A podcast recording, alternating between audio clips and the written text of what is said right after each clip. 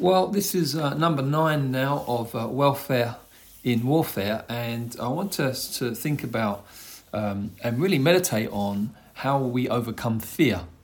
Um, there's no doubt about it that, that, that, fear is one of the most uh, potentially uh, crippling things, um, not just in the lives of believers, but in the lives of, of, of all of us. And here's why.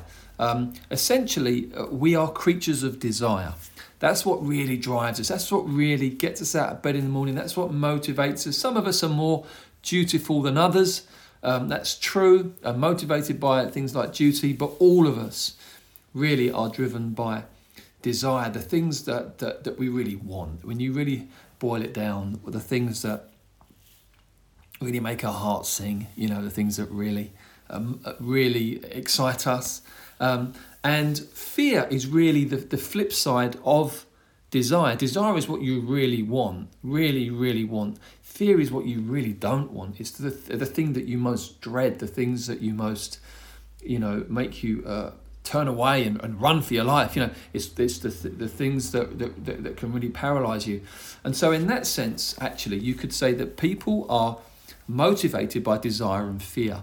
If you really get to the bottom of the way we prioritize our lives, the things we give ourselves to, our time to, our energies to, the things we invest in, you'll be able to find at the bottom of it desire and fear. The things that we really want and the things that we really don't want. And so when we come to think about uh, fear and how that can really hold us back in the area of uh, of our godly desires, for example, you know, you might really want to glorify Jesus by um, telling other people uh, the good news, but you might have really strong fear about how people might react to that, and people might hate you, and so it, therefore it can really it can really hinder you. Um, you might uh, really want to grow in your confidence, uh, in your relationship with God, and knowing Him better. But you might really be afraid that actually, if you know, if you um, really drew near to God, that actually, you know, He might reject you, or He might judge you and you know and all of that. So and, and those fears can hold you back you see. So in the christian life um, there can be there can be areas where we're just thinking gosh i'm really not happy with my sort of the, my development there my, my, my lack of growth there because of fears. And i think you can really boil these fears down to two big fears and and and the bible will give us a teaching to help us see um, what's needed in order to de- see those fears defeated. So the the first thing is what is what I would describe as this kind of um, fear of fear of punishment is, is probably the best way I can describe it. That that that that, that somehow you know God really is against us. Actually, he says he's for us, but really he's against us. He's he's holy, you know, and he doesn't he doesn't he doesn't really like us. and um, really, you know, one day it's all going to become really clear that that is the case. And the scriptures that we that we see here to help us here is from is from one John, um, where it says that um, it says uh, one John, particularly particularly in in chapter four, um, where we have very famous verses uh, where it says, you know, verse seven, love is from God um, where we go. Verse 8 God is love. Um, so we see these really strong kind of uh, ideas uh, coming through. And then as we move down into this chapter, um, verse 16, we have come to know and to believe the love that God has for us. God is love. And whoever abides in love abides in God, and God abides in him. By this is love perfected with us, so that we may have confidence for the day of judgment. Because as he is, so also are we in this world. There is no fear in love, but perfect love casts out fear, for fear has to do with punishment, and whoever fears has not been perfected in love. We love because he first loved us. And here, really, what's going on is that, is that John is addressing the fact that if we're afraid and all about, if we're afraid we live our lives locked up, uh, we live our lives sort of dictated to by, by kind of unhealthy fear of God, unhealthy uh, sense that we're, we're condemned, we're going to be judged, you know, he's, he's going to reject us, he's going to cast us off, you know, um, uh, we're not we're not kind of we'll never sort of match up in that sense. It will, it will end in judgment. What he said, he said, no, I want you to realise that God is love, uh, and, and and and and perfect love drives out fear. And it's interesting there that idea of of perfect love. Um, I guess we could think of that as um, as as God's perfect love, and I think that's totally legitimate. But also, if as you read through the letter of John, he talks about love being perfected in us. The idea of, of coming to a place of a mature, maturing in love as people that we we we receive God's love in our hearts. We're impacted by that. We live in the good of that. We delight and enjoy in that. And we learn to live in love. We learn to love God. We learn to love others. And in that perfecting, maturing, completing of that life of love, fear is driven out. Um, and so uh, it's a it's a wonderful idea. It's uh, it's it's it's perfect love, mature love, complete love, really growing into the love of God and living out of that love of God in the way we treat others, in the way that we relate to God, letting that letting that shape us. That's what drives out the fear. We we, we flourish. We become people who are not um, living in the prison of our own fears, not living in almost this kind of um, self-fulfilling prophecies, you know, about how it's all going to go wrong. But we you know we take God at His word, we enjoy His love, we live in it, and we and we we love others. We we it's such a such an important thing here that we say, no, I'm gonna I'm gonna look at how God treats me in the gospel, and I'm gonna look to treat others like that. And in doing so, actually, my fears will be driven out. My, the the fears that grip me will be driven. Fear of um, you know what's going to happen to me. I will see increasingly that, that my life is marked by love. It will begin to taste even like the life to come more and more. It will begin to take have that flavor about it. My confidence will grow as to when the Lord returns. We're just going to almost sort of step over the line or be transformed, but we're going to just carry on doing what we're doing, which is living in love. Um, and so it's a really powerful thing, this idea of perfect love, receiving more and more in our hearts of God's perfect love. In Romans 5, it says that God has poured his love into our hearts by the Holy Spirit, whom he has given to us. It's a wonderful thing that it's not, it's, this is a felt thing. It is the Holy Spirit comes to reveal to us the affections of God, that God has warm and strong affections towards us, and that all of the barriers um, have been moved out of the way through the gospel so that now we are the fragrance of Christ to God. So when God looks at us, he smells Jesus. When God sees us, it's Jesus is, is the is the aroma that comes into the into the nostrils of God because we are hidden in him. We are righteous in Christ. And so we can enjoy the love of God, not because we're good enough to, of our own merits or anything of the sort, but because Jesus is perfect and we're in Jesus.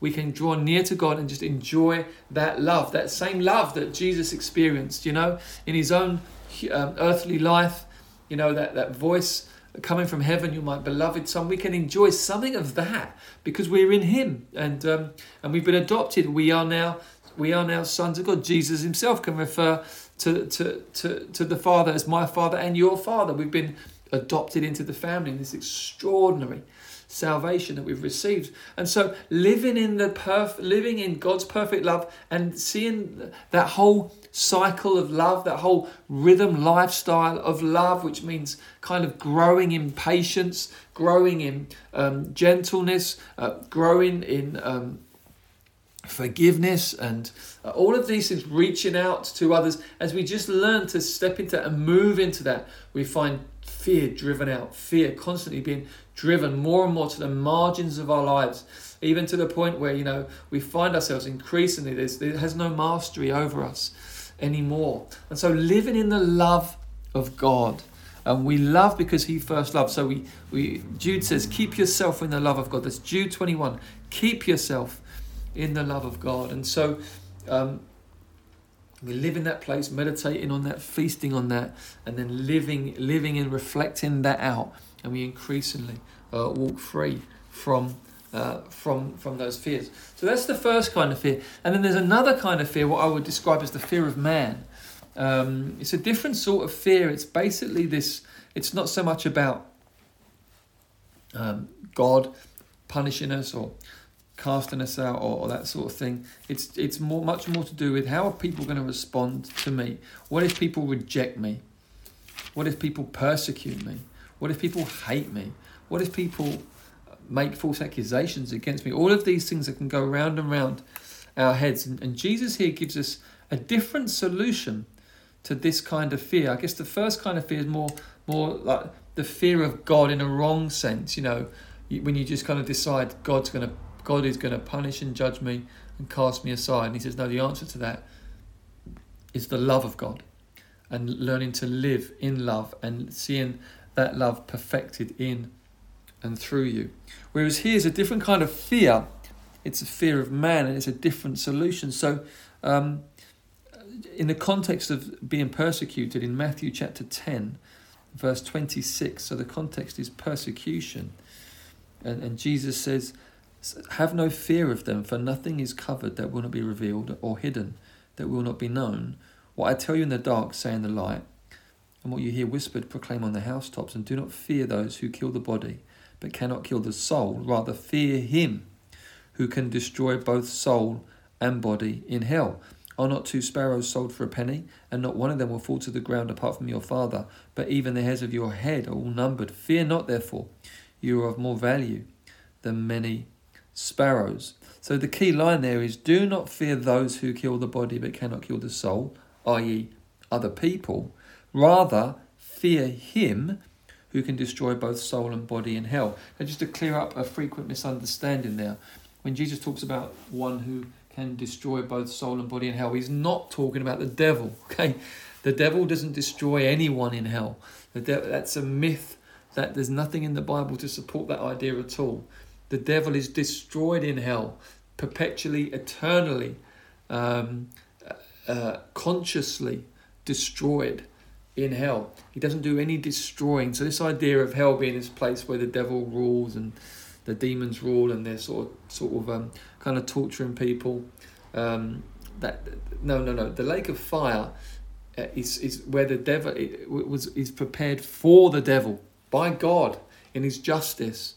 It is God's just sentence on that deceiver that He will spend forever there. So when Jesus is, says here, don't fear people persecuting you. Instead, fear he, him who can destroy both soul and body in hell. He's not talking about the devil. He's talking about God.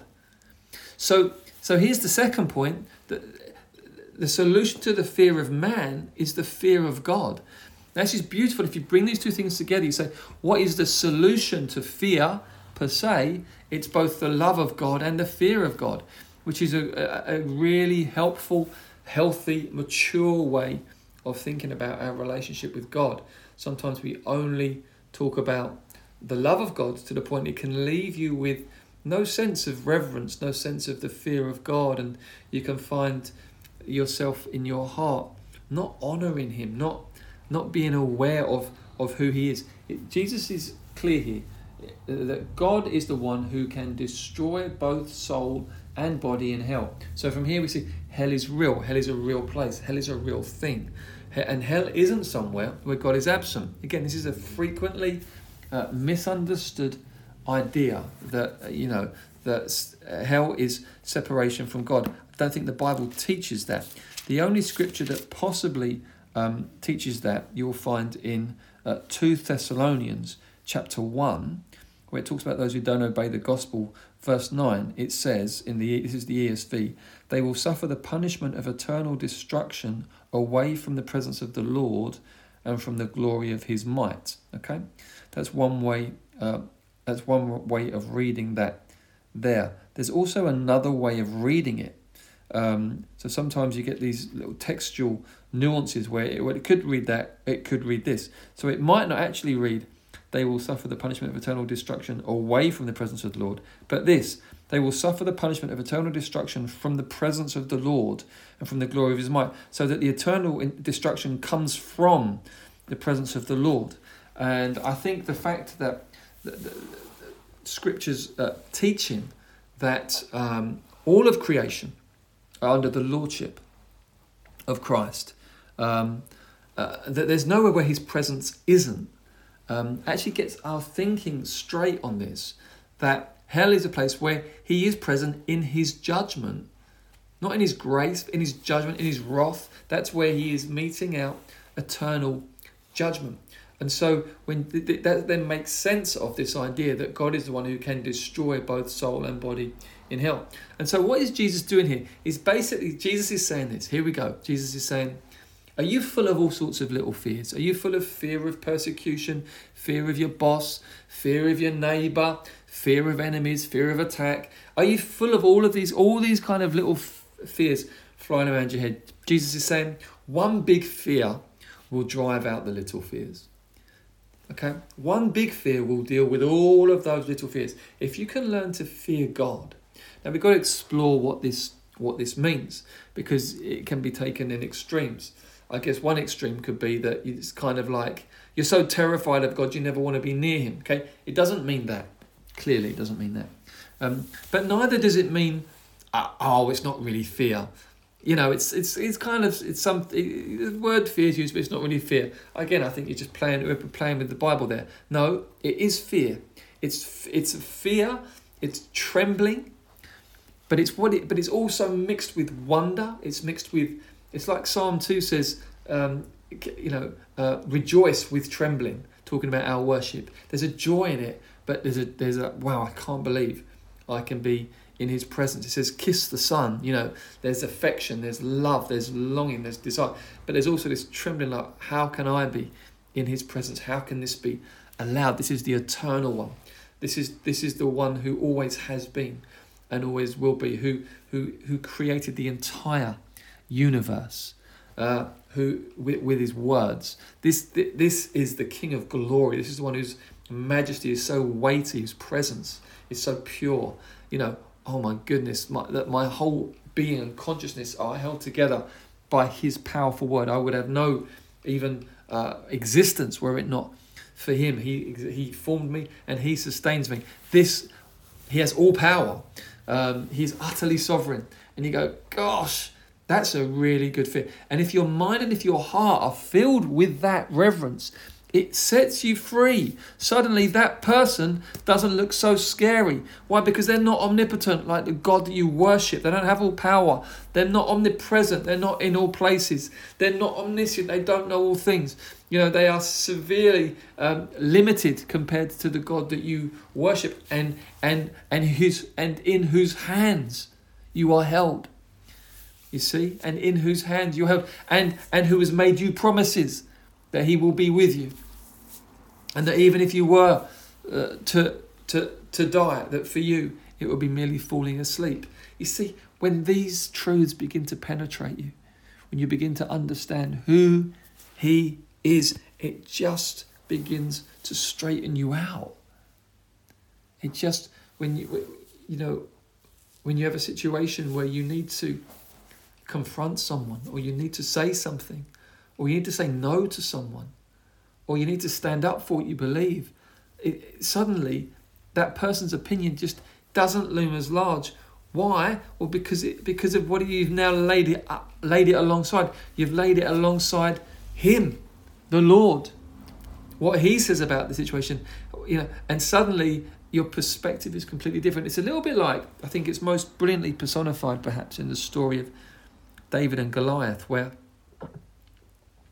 you've got this, you know, you've got King Saul. We're told that King Saul was head and shoulders taller than everybody else in, in the nation. Um, impressive man, naturally. But then suddenly Goliath comes along, who's probably, you know, two or three heads and shoulders taller, and, and everyone is utterly petrified, and no one has any answers. And this King Saul, who looked so impressive previously, on a human level, he's got nothing to say. Everyone's dismayed, everyone's trembling, everyone's uh, got, just living with a sense of defeat. Why? Because of this one man. You know, what can he do after he's destroyed your body? Nothing, but he might destroy your body. Um, so you know you've got this situation, but the, the air is filled with fear, defeat, dismay, um, uh, and then suddenly David appears.